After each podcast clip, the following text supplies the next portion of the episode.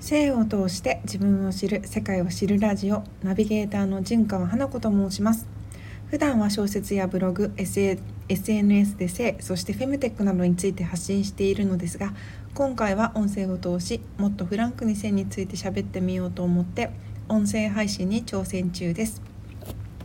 今日はですねワコールから発売された男性用レース下着がすんごいという話をさせてください。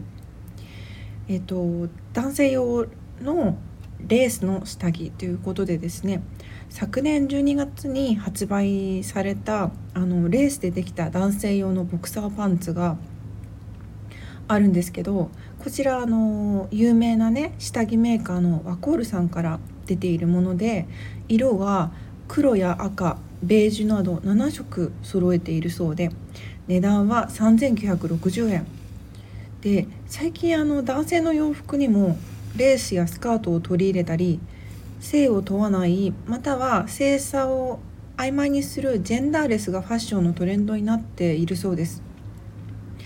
であの女性用レース下着を多く作ってきたワコールさんも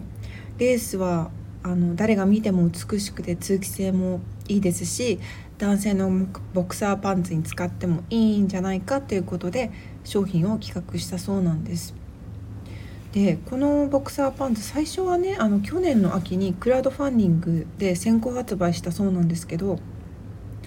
目標金額は30万円だったのに対して約700人の方が、あのー、購入して320万円分にの金額になったそうなんですよね。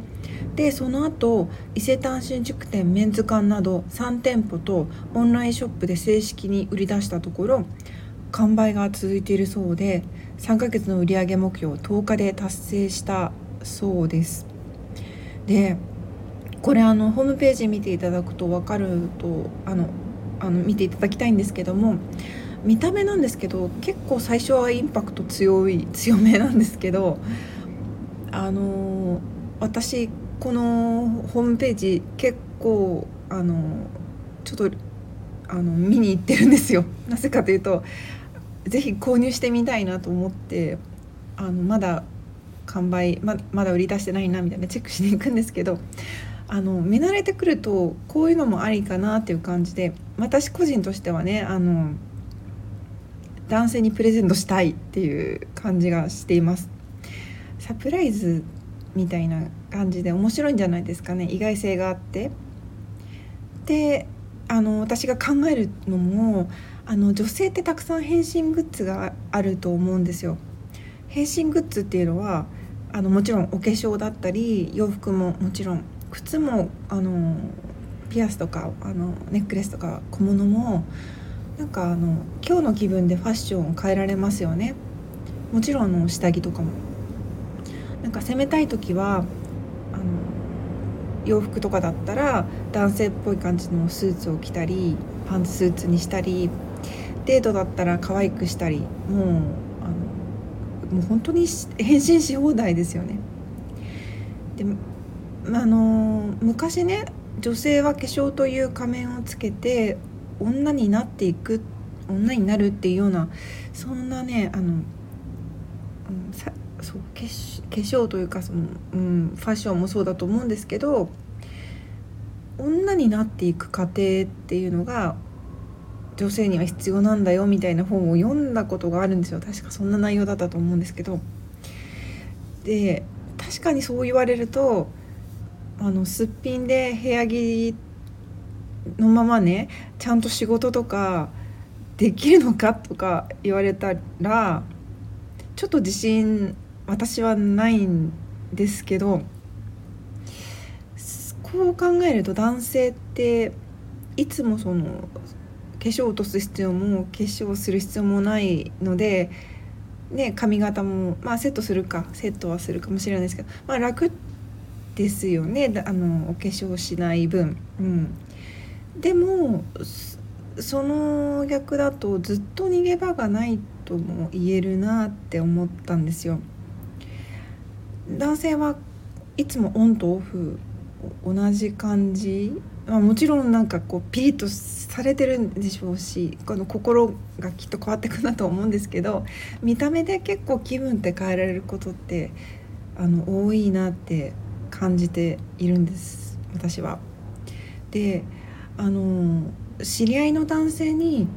女装を趣味しておられる方がいるんですけどその人はねあの普段は真面目にあの